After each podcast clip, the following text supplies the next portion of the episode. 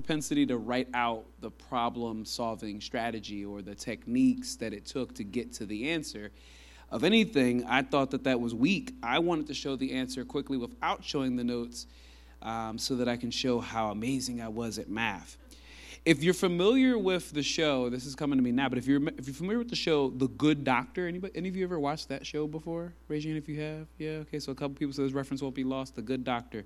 Sean Murphy, the good doctor, when he was coming up with ways to solve surgical issues, surgical problems that were happening in real time, he wouldn't pull out a pen and paper and start going, okay, yep, that's an aorta. Uh huh and aortas connect with, okay, yep, that artery. He wasn't doing that, but instead he would have these like pictures in the air of how he should solve the problem. He would see the valve and he would see how the valve was malfunctioning. He would see the muscle and he would see how it was torn. He would see the bone and how it was misaligned. And then he would tell a team, hey, we need to do this procedure. And they'd be like, are you sure? And he'd be like, yes, I'm sure. And then they would do it and the person usually would live. Every once in a while, person might die. It was usually not Sean's fault because, again, he's the good doctor, as the title implies. But that's kind of how I approached math. I would do math with an effort of showing how, how skilled I was, but without having to explain it. I wanted to show off, and, and that wasn't necessarily the, the heart posture of Sean Murphy in the show, but it certainly was mine that I had these pictures in my head of of you know PEMDAS, right? Uh, if you're familiar with that, with parentheses and exponents and multiplication and division and addition and subtraction, I could see how things had to be done in a certain order, and I could give you the problem quickly or the answer quickly. And I took pride in that. I took pride in that. But most teachers, they required that I showed work. And you may be familiar with them making you do the same. And we talked last week about why a teacher might make us show the work. And Alan, he provided the fact that when we do the work, we demonstrate that we did the work, that it was us that did the assignment. And Hannah, she talked about how we could see the steps, right, that we're doing. And by seeing the steps, if there's a mistake made, we can see where we veered off the correct path, right? And, and then Hannah, not to be confused with the first Hannah, said that we do it for mastery of skill, right? And this word picture was meant to kind of give a clue as to what I was preaching about, and then I sarcastically, and I apologize for much sarcasm I used last week. I listened back to the sermon. I was kind of sarcastic in a couple moments here, but the word picture was meant to get us to a place where we saw that reflection on how to solve the problem reviewing the steps, proving who did the work, gaining mastery, supersedes or are more important than having the answer alone. That to just have the answer to our problem, that's not process oriented and it doesn't really lead to growth. And there may come a problem eventually that you can't solve without reflection, that you can't solve without study, that you can't solve without writing out the notes. And if we practice the bad habit of just saying, I have the answer, pick me, me, me, two plus two is four. We don't practice the place, you know, the, the strategy, then it might be a time when we get 1,367,288 plus 37,406, and you're not going to be to go me, me, me. Right? Michael, did you have the answer by chance? Okay, you kind of moved, so. I, I didn't remember either. So if you had the answer, I was going to be really impressed because I didn't even remember the problem and I'm the one that said it. So we understand that we need to study the strategy. We need to go over the steps. We need to do it because we need to be the one that's understanding the work. If if Carol gets the problem and I'm sitting next to Carol and I simply copy it, at some point Carol's not going to be there. So I have to show that I can do it too. It's not just about Carol knowing that 2 plus 2 equals 4. At some point, I have to be to answer that question too. I'm not always going to have the luxury of having you around, right? But in Show His Works, we kind of went a little bit off of that path because we said instead of reflecting on the steps it took to solve our problems in life the way we do with math, we instead reflected on a God who is faithful And we see how He has solved our problems. We see how He has moved masterfully in our lives. We see how He is the one who has taught us. We see that He is the one who has helped us to develop skills that we might walk as Ephesians chapter 5, salut, as Ephesians chapter 5, verses 15 and 17 says, that we could walk with wisdom, not as one who is unwise, but we could walk skillfully. Right? He's the one who's taught us how to walk skillfully. And we know how to walk skillfully because we have imitated him, Ephesians chapter 5 verse 1 and so because we have imitated the one that he has given the perfect picture of god in jesus because we have imitated him as dearly beloved children we then can go back to verse 15 and we can walk skillfully and carefully. One translation says we can walk circumspectly which is a fancy word that I, I, once heard during a previous teaching, where essentially the picture was I can walk through a minefield and I can see where the ground is raised and I can see where not to step, right? I'm able to walk that way when I reflect on how he's the one that says, Michael, step here. Molly, step there. And so I become more skillful as I recognize I don't have to be the one who knows where to step next.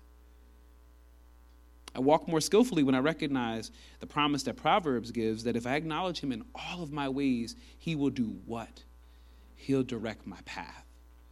For those who are writing notes, that's Proverbs 3 5 through 6. He will direct my path. And so we look at his works because it gives us an understanding that he is the one who has done it. That is important. If we want to fight haughtiness, if we want to fight pride, if we want to fight arrogance in our walk with the Lord, all things he would abhor, we have to recognize that he is the one who has done it. He's always the one who does it. And while he invites participation, it's him that gets the credit. The other reason why we reflected on this math homework is because, again, we wanted to see where we veer off the path to the correct answer. Where did we go wrong? What wasn't quite right about our way of thinking about a thing? Right? And so we got to 2 Timothy chapter 2, if we can pull that up, verses 15 through 17. Sorry to give you much of a heads up there. But it says, Study and be eager and do your utmost to present yourself to God approved, tested by trial, a workman who has no cause to be ashamed, correctly analyzing and accurately dividing, rightly handling and skillfully teaching the word of truth. Now, when we pulled this up last week, I told you that unfortunately, that passage, though it's really important to our walk, that passage, it sometimes made me uncomfortable because I thought I had to do all of this on my own. And as we've established, I don't do anything in my walk with God without God. There's nothing good I do, nothing noteworthy I do without Him. And so then I can approach this passage and I could see where, now that I have a proper understanding of that, I can see where I veered off in the past. Looking at passages like this, right? And seeing where I was putting the onus on myself being approved, and that I was doing it by virtue of study and that if I really legalistically approached the Word of God and I read it every day and I responded to every YouVersion notification, I said last week that because of those things, that's why I'm approved. But that would be incorrect. See, I understood, and you might understand that there is value in studying the Word, but your study of the Word is not why you're approved. Someone who is approved desires to study the word, is a correct understanding of that, wants to use it skillfully, wants to use it in such a way that it might bring life, wants to correctly apply Jesus to their situation. You go, wait a minute, that's not there. Well, who is the Word? in flesh. It's Jesus. So if I know that I'm approved by him, and I spend time studying his ways. I spend time imitating him. I spend time seeing how he approached situations and how he obeyed the Father and how he only did what the Father wanted him to do. If I look at that correctly, first knowing that he must redeem me, then I can correctly apply Jesus to my situations. I can quickly apply his ways to my situations. I can analyze how the situation went wrong and how it can go right next time. Last or this weekend, this weekend, I was talking to a dear friend, and in talking with them, I said something that I later realized was offensive. Right? In the past, in not wanting to be wrong, I would not have approached them so quickly to apologize. But in listening to the person that God has given me, my wife, I recognized that what I had said was not the most kind thing to say, that it wasn't the proper way to approach the, the issue that we had, that it wasn't very emotionally intelligent and sensitive and empathetic to the person. And I was able to remedy the situation far more quickly than I had in the past because I'm correctly applying my understanding of how is it that Jesus spoke when he spoke with people. How is it that he teaches? How did he bring about correction? I look at that, I examine it, I study it as someone who wants to be more like him, and I say, wait a minute, I was good up until that sentence. I was cool right up until there. And so I went back and I addressed that. Not from a posture of condemnation as if the relationship could never be restored or saved, but Rather, someone who cherishes the relationship and says, I don't want there to be any separation between us, so I must remedy that thing I said. I look at the Father and I see how He doesn't want there to be anything that separates us, so He sends His Son. So if the Father can go through great lengths to make sure nothing's separating us, and I'm imitating my God, then I don't want there to be anything that's between me and my brother or me and my sister. And so I move differently in how I remedy situations, how I repair relationships, how I correct mistakes when I have analyzed and studied and I can correctly apply how Jesus operates to each situation. And that goes into understanding that there is a preferred way. We joked about how uh, my niece, when having to do her math problems a few weeks ago when I was visiting Harrisburg, she had to color in a flower based on the, solve, the way to solve the problem. And you knew that the problem was solved correctly if the flower had a green stem and had yellow petals and a red center. You knew that she got the numbers right because each number was related to a certain color. And if she didn't solve the problem correctly, she wouldn't have colored the tapestry. Although, when you're six, seven, eight years old, I don't know if it's a tapestry ever. I don't know if it's really like an artwork at that age, but she was able to color the picture correctly because she knew what numbers fit where, and she knew the numbers corresponded with certain colors. And I could tell her, hey, this is how you get to the answer faster. But the teacher wanted her to get to the answer a certain way. God wants us to approach situations, certain conversations. God wants us to avoid certain things, to go do certain things swiftly, to stop doing certain things. He wants us to operate and live a certain way. And if I reflect on his prior goodness, if I look at the notes of how we've solved problems before, me and God, I recognize there's a way in which he wants me to live. There's a way in which he wants me to operate. And I want to be pleasing to the teacher, so I acquiesce and I move in the way he would have me move. I no longer live as someone who says, I get to set the course of my life, and God, well, if He's good, He'll support my every move. He'll support me in the things I want to do. That is an error. That is always an error in thinking.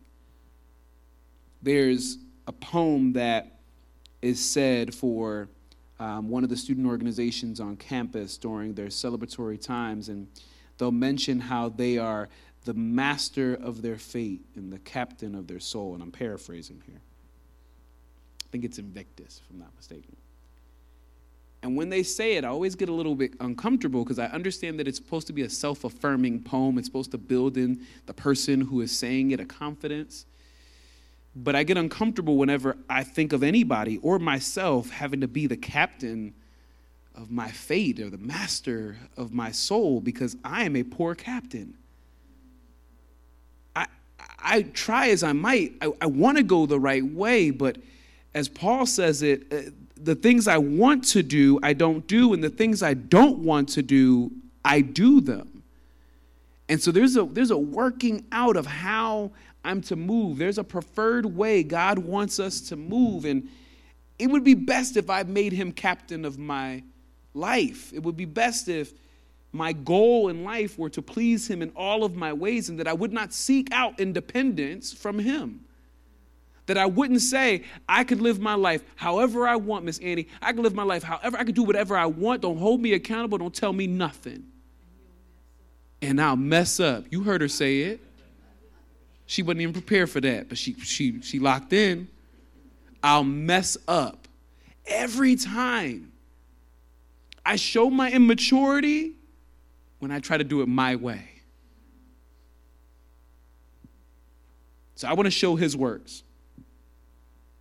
So, moving on from that, as I was preparing this, I told you there were a couple verses, and I showed you some of them last week, that I now look at differently because of study, that I now look at differently as I reflect.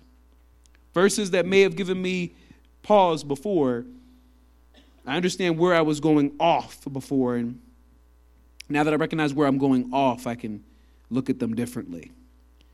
So let's go to Philippians chapter 1, verse 6. We referenced this at the end. Remember, I told media, don't pull it up. Please, no. But we're pulling it up now. And I am convinced and sure of this very thing that he who began a good work in you will continue until the day of Jesus Christ. Right up to the time of his return, developing that good work and perfecting and bringing it to full completion in you. Now, this is Paul writing to the church of Philippi, and Paul is encouraging them. And if you want to get really encouraged, like read the first five verses that precede this. Paul is really good at not just getting people out of here or correcting people, if you don't know what that phrase means. Paul's also good at co- encouraging. And so when he sees one of his churches doing something well, he could write super affectionate love letters to them, right? And so he's telling them, I'm convinced of this. Like, I know that there's some good stuff happening there now, but I'm convinced that all the stuff that he started, he's going to finish it. And it's going to be amazing. But if I don't know that, if I don't know the God who started a work in me and will finish a work in me, I might think at some point that it's me that's doing the work. That's dangerous. That's dangerous. And so I'll actually read, and media, don't don't move from there. You stay right there, media, because I know you're going to want to follow me. But I'm going to I'm to go to the, the first five verses because I said if you read it, you'll you'll be encouraged. But I'm just going to read them now. If that's okay. So Paul and Timothy, bond servants of Christ Jesus, to all the saints in Christ Jesus who are in Philippi, including the overseers and deacons, grace to you and peace from God our Father and the Lord Jesus Christ. I thank my God in all my remembrance of you, always offering prayer with joy in my every prayer for you all. In view of your participation in the gospel from the first day until now. For I am confident of this very thing, that he who began a good work in you will perfect it until the day of Christ Jesus. That sounds so sweet, so kind. I, I wonder, though, do we do that for one another? Because last week we were focusing all on like how he's worked before, and we've been doing the master, or we've been doing the math problems, and we've been looking at how our notes are important. But moving on from there, if if I want to reflect on his works, then I might want to celebrate his work in others too. See, because if I reflect on his works, I can see maybe how I should operate going forward. I could see how not to behave. I could see how not to live. I could see which strategy he wants me to, to implement. but I also want to reflect on how he's moving in other people's lives, and I want to celebrate that. I remember a few weeks ago, um, I won't say the person's name, I'll, I'll just say Alan's name because Alan doesn't mind me mentioning him constantly during my sermons. But Alan and I, during an elders meeting, was ref- were reflecting on somebody who we thought in, in, in, 2023 had grown so much. And Alan, do you remember what I'm talking about now? And so we were reflecting on this person that had grown so much and how we were just so so in awe of how God has moved them from 22 to 23 and and just how proud we were of them. And and I remember Alan saying, Well, I can't tell this person, this person's gonna figure it out now. I can't tell this person the compliment I want to give them because I heard that somebody else just gave them a compliment and then if I give them a compliment now, the person's to think that I gave them a compliment only because of person A who gave them a compliment. So I guess I'll just hold on to it for a few weeks and then I'll give it to them. And he was just so giddy to tell this person, like, I'm just so proud of you. And more importantly, I'm just so grateful to God for what he's doing in your life. And I loved how like giddy Alan was about being able to celebrate other people. And I think to myself, we all should be that giddy.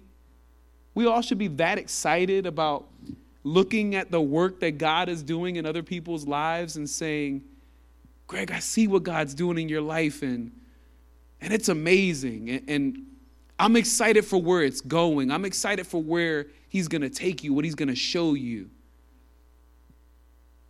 Jameson, I'm excited. Jameson, you weren't this way a few years ago. But I'm excited because there are things you move in now that you didn't move in before. There are ways in which you try to lead your household now that you may have not been capable of before. I'm proud of that.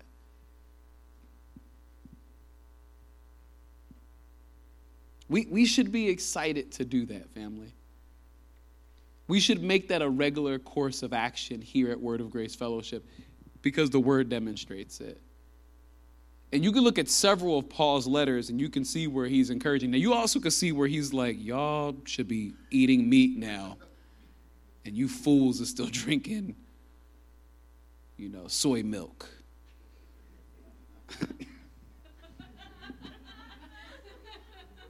so you also see where Paul is just really firm.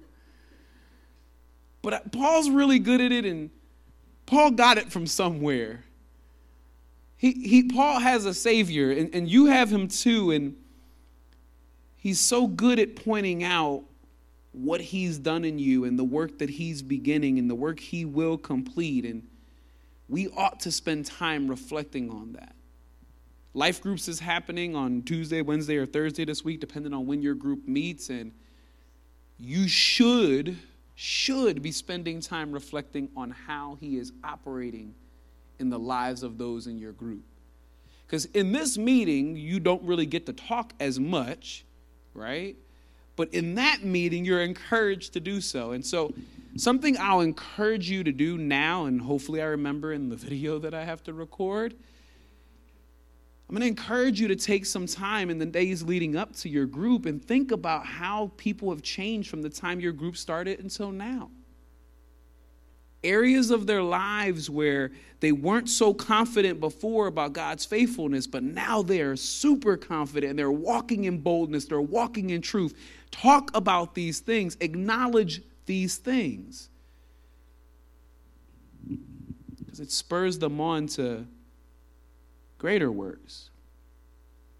How do I know it spurs them on to greater works? Well, let's go over to Hebrews chapter 10, verse 19 through 25. Therefore, brethren, since we have confidence to enter the holy place by the blood of Jesus, by a new and living way which he inaugurated for us through the veil that is his flesh. And since we have a great priest over the house of God, let us draw near with a sincere heart and full assurance of faith, having our hearts sprinkled clean from an evil conscience and our bodies washed with pure water. Let us hold fast the confession of our hope without wavering, for he who promised is faithful. Up until that point, that's week one. If I'm looking at his works, And I see how he has washed me, how he sprinkled me with his blood, how he has given me a sincere hope, how I can approach the throne of grace. All of that's week one. But here goes week two. And let us consider how to stimulate one another to love and good deeds. And I think one way to do that is to reflect on the good deeds we've already been operating in because of the motivation and stimulation of God Himself. How is Annie operating differently now because of what God has done in her life? I want to point that out because Annie may not be aware that she even changed. Annie's just living her life. Annie's just saying, It's Sunday. I'm about to, be, about to be at church so I can worship with my brothers and sisters. And Annie may not notice that how Annie approaches life is different than she approached it just three months ago. But there should be someone in this fellowship that's in life with you, watching you and saying, Annie, I'm cheering you on. You're doing good things. And then you go, wait a minute, I am? I figured that. I said, well, that's right. I did figure out that thing I had shared with you a few weeks ago, that thing that had really been bothering me, that prayer request I had. It, it, God did answer that prayer. I have more confidence now, and you might pray even bolder prayers you might serve that much more intentionally. You might love that much more compassionately and patiently. Because someone points out you're operating well in the Lord, you're doing good works. So we should be considering how we can do that. I think too often the world has us set on considering how we can tear each other down and not on how we can build each other up. But we should be developing strategies for how we build each other up. Not simply saying stuff to stroke each other's ego, but saying things to have us draw closer to the Most High God. There's a game that I've seen played a couple times on campus. You may have seen it played uh, on the school ground when you were children, or maybe when you were observing your kids playing at school, maybe you're watching, and you'll see that sometimes now they'll do rock, paper, scissors tournaments. And as people win, right, a rock, paper, scissors game, the person they defeated goes behind them and they have to cheer them on. And little by little, bigger and bigger crowds are growing. And so we're playing rock, paper, scissors. And let's say I win my first 10 matches. The people behind me are supposed to say, Donovan, Donovan, he's our man. If he can't do it, no one can. Right? And so I'm not asking you to do that. I'm not asking you to say, Hannah, Hannah, she's our woman. If she can't do it, no one can. That'd be a little weird. But I am saying, Hannah, your God is good.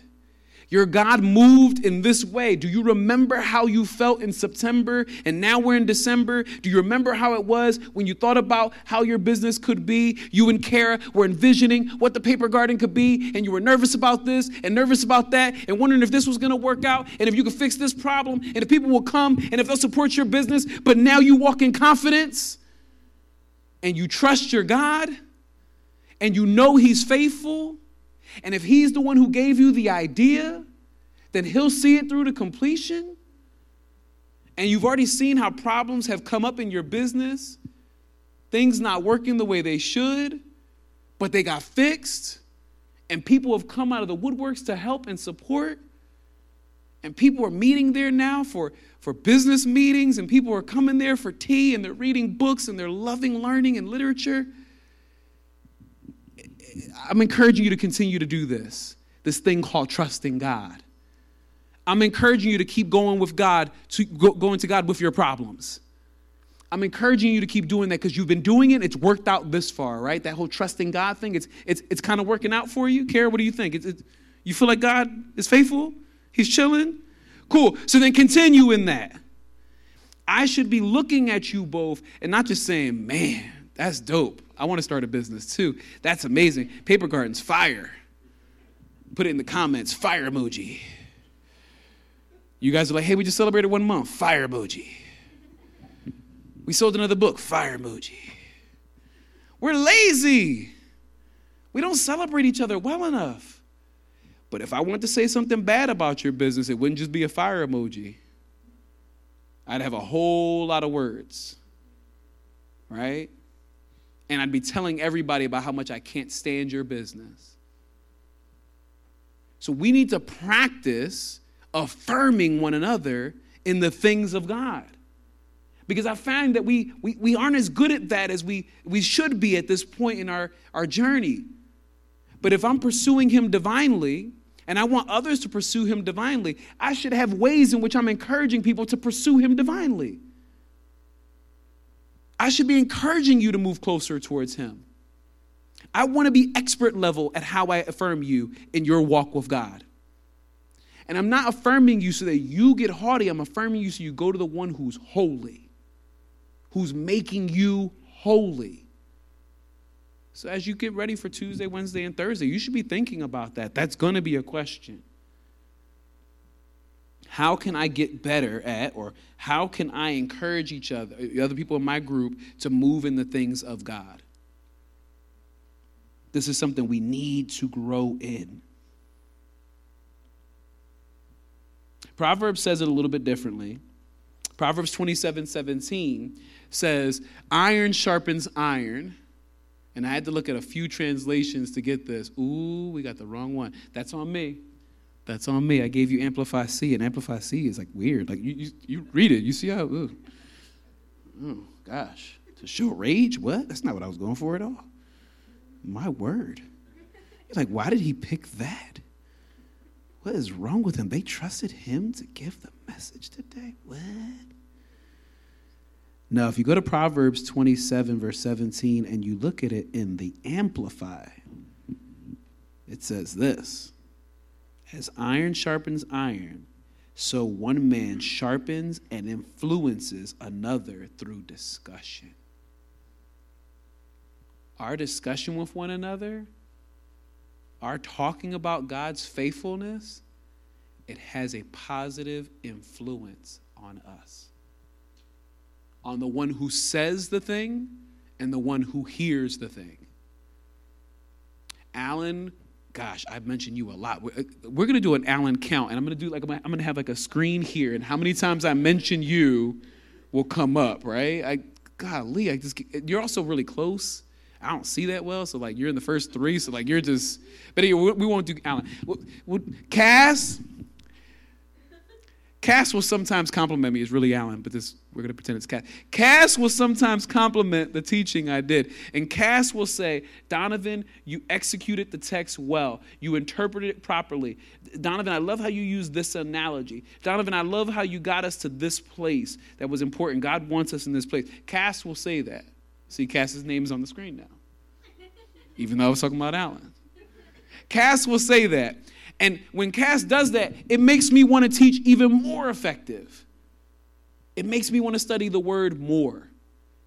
It makes me want to be even more cautious about what I'm saying when I'm up here because I have a captive audience. And, and, and, I know that if I'm wrong up here, if I'm in error up here, people can get hurt. So, Cass giving me encouragement to use the word skillfully, that matters. I appreciate when Cass notices it, and then I want to continue to study the word more, not to impress Cass, but to impress or to, to, what's the word I'm looking for? Impress is not it. To please my God. There we go. I can't really impress God, but I want to please Him. Impress sounded funny. All right, so I want to be doing that. Now, we're going to start to wrap here. You've heard it said that they overcame by the blood of the Lamb and by the word of their testimony. And people oftentimes will mention that when we're about to get to testimony time, and they'll talk about how important testimony is. And, I would have used that, but I think that the context for that's not quite where we're going today, though it's all scripture is good. So I, I want to give you something else that I think is testimony oriented. I, I want to go to Matthew chapter 5, verse 13 through 16. See, we talked about last week how we are to reflect on his work. If we write up the notes for the problem, we can see how he's been faithful for before and how if we can see his prior faithfulness, then it gives us more confidence and boldness to know he will be faithful again because he hasn't stopped being faithful because he hasn't changed his nature. right?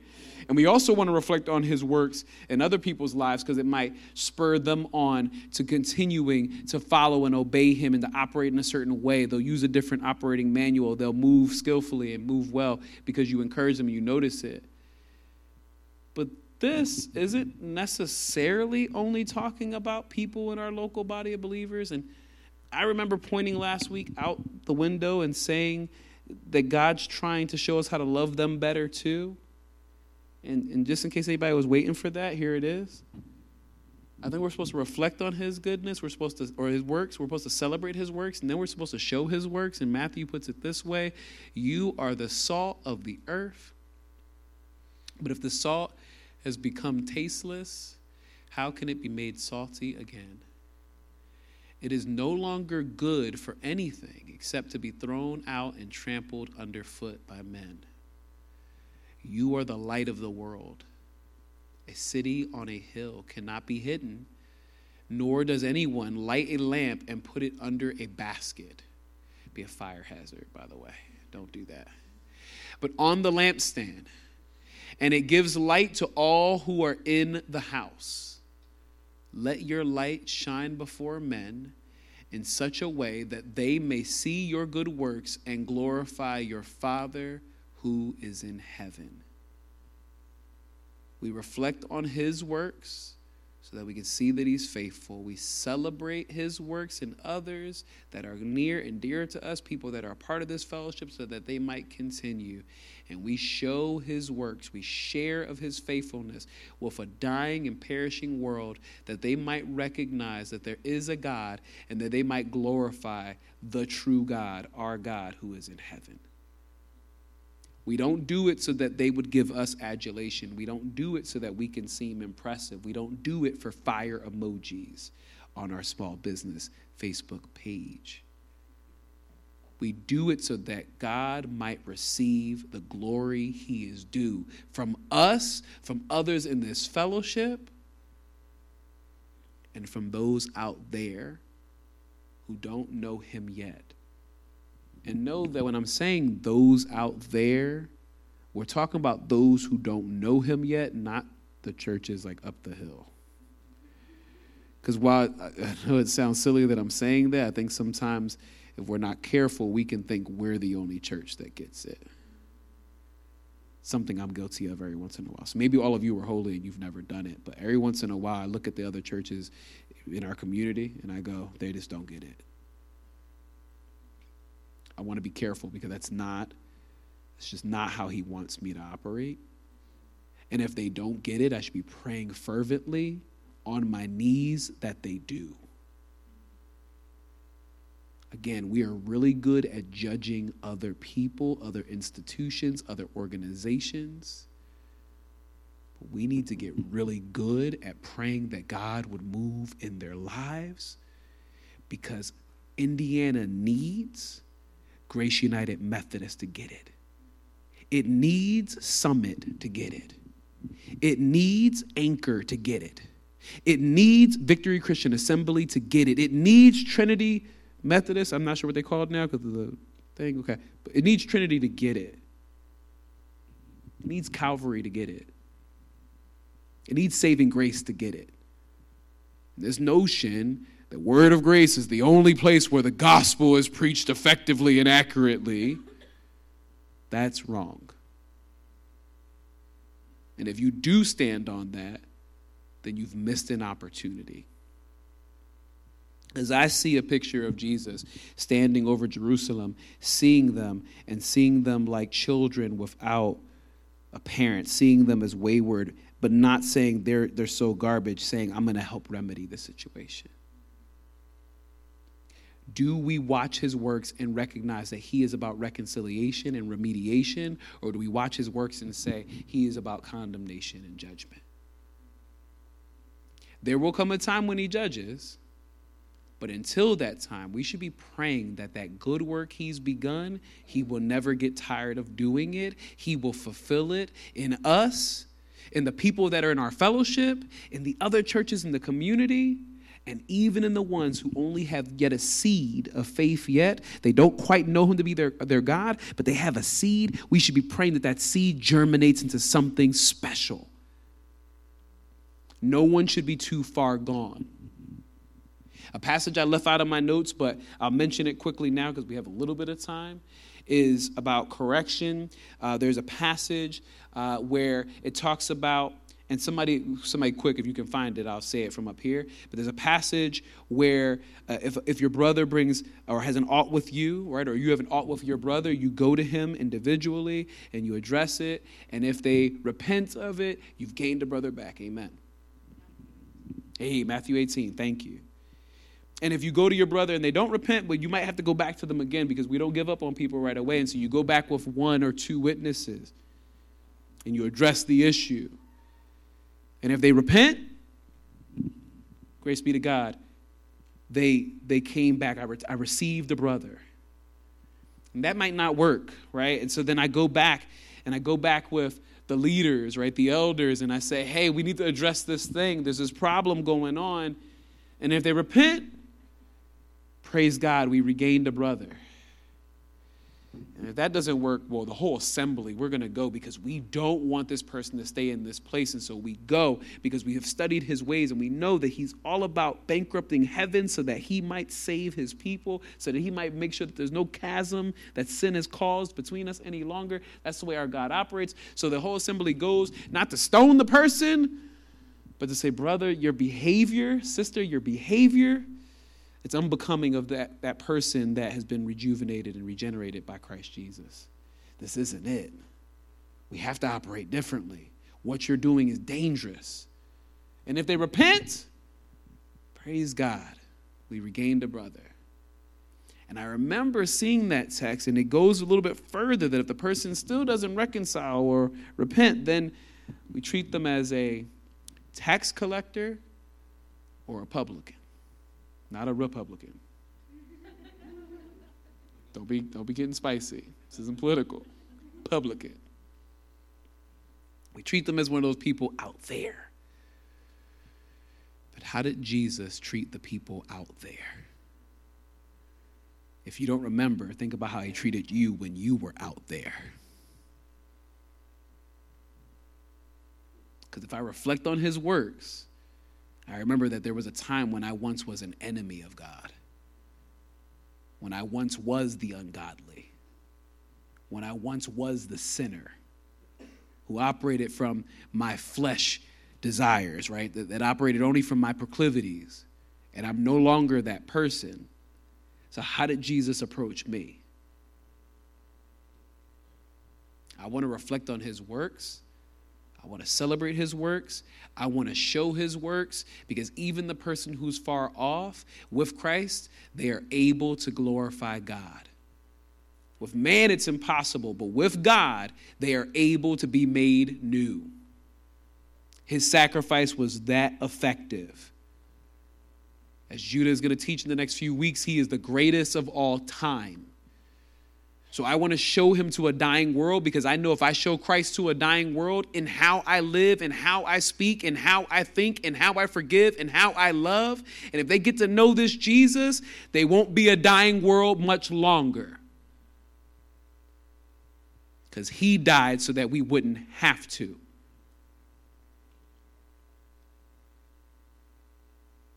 Lastly,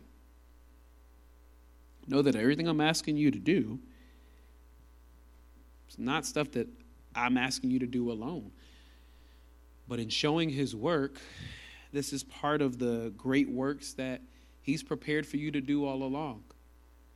If you go to Ephesians chapter 2 verse 10, it talks about that how he has made you to do good works. Like this is not something that's extra. We're not doing bonus activity when we're showing his work to a dying world. We're doing the works that he called us to do way back when.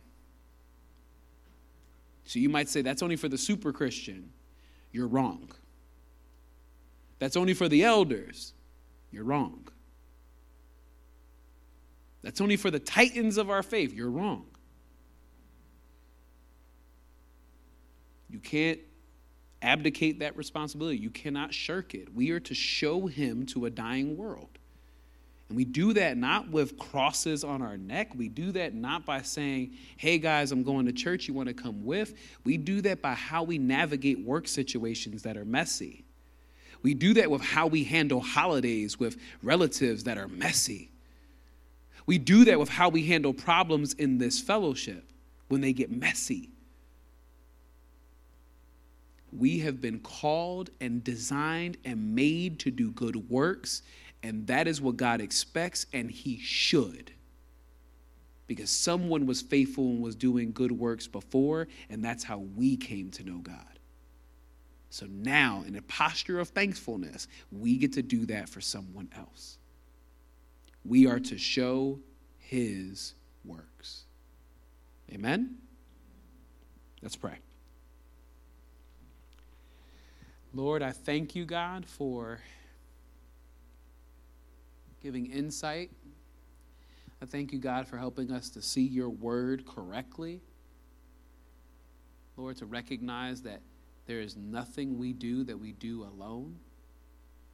Lord, I thank you, God, that we have you as a support and as a helper, God, and that you are turning us into who you want us to be, Lord. That that good work you begun, you're not done with it. You're continuing to do it until you return. God, we are grateful for that.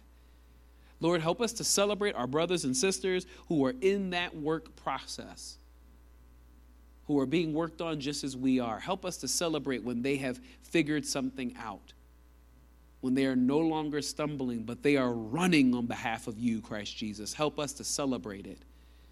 And God, help us to see that our role is not to judge a world, at least not yet but Lord, it's to show this world your faithfulness that they might accept you as their way of escape, God. That this dying world would no longer be dying because you give it life. Lord, we want as many as will hear to hear, as many who will see to see. God, help us to have patience with the world around us and to not just simply see ourselves as separate from it God, help us to navigate the spaces we operate in better, Lord, and help us to glorify you in all of those spaces. It is in your name that I pray. And all of God's people say, Amen. Amen. All right, well, family, I'm going to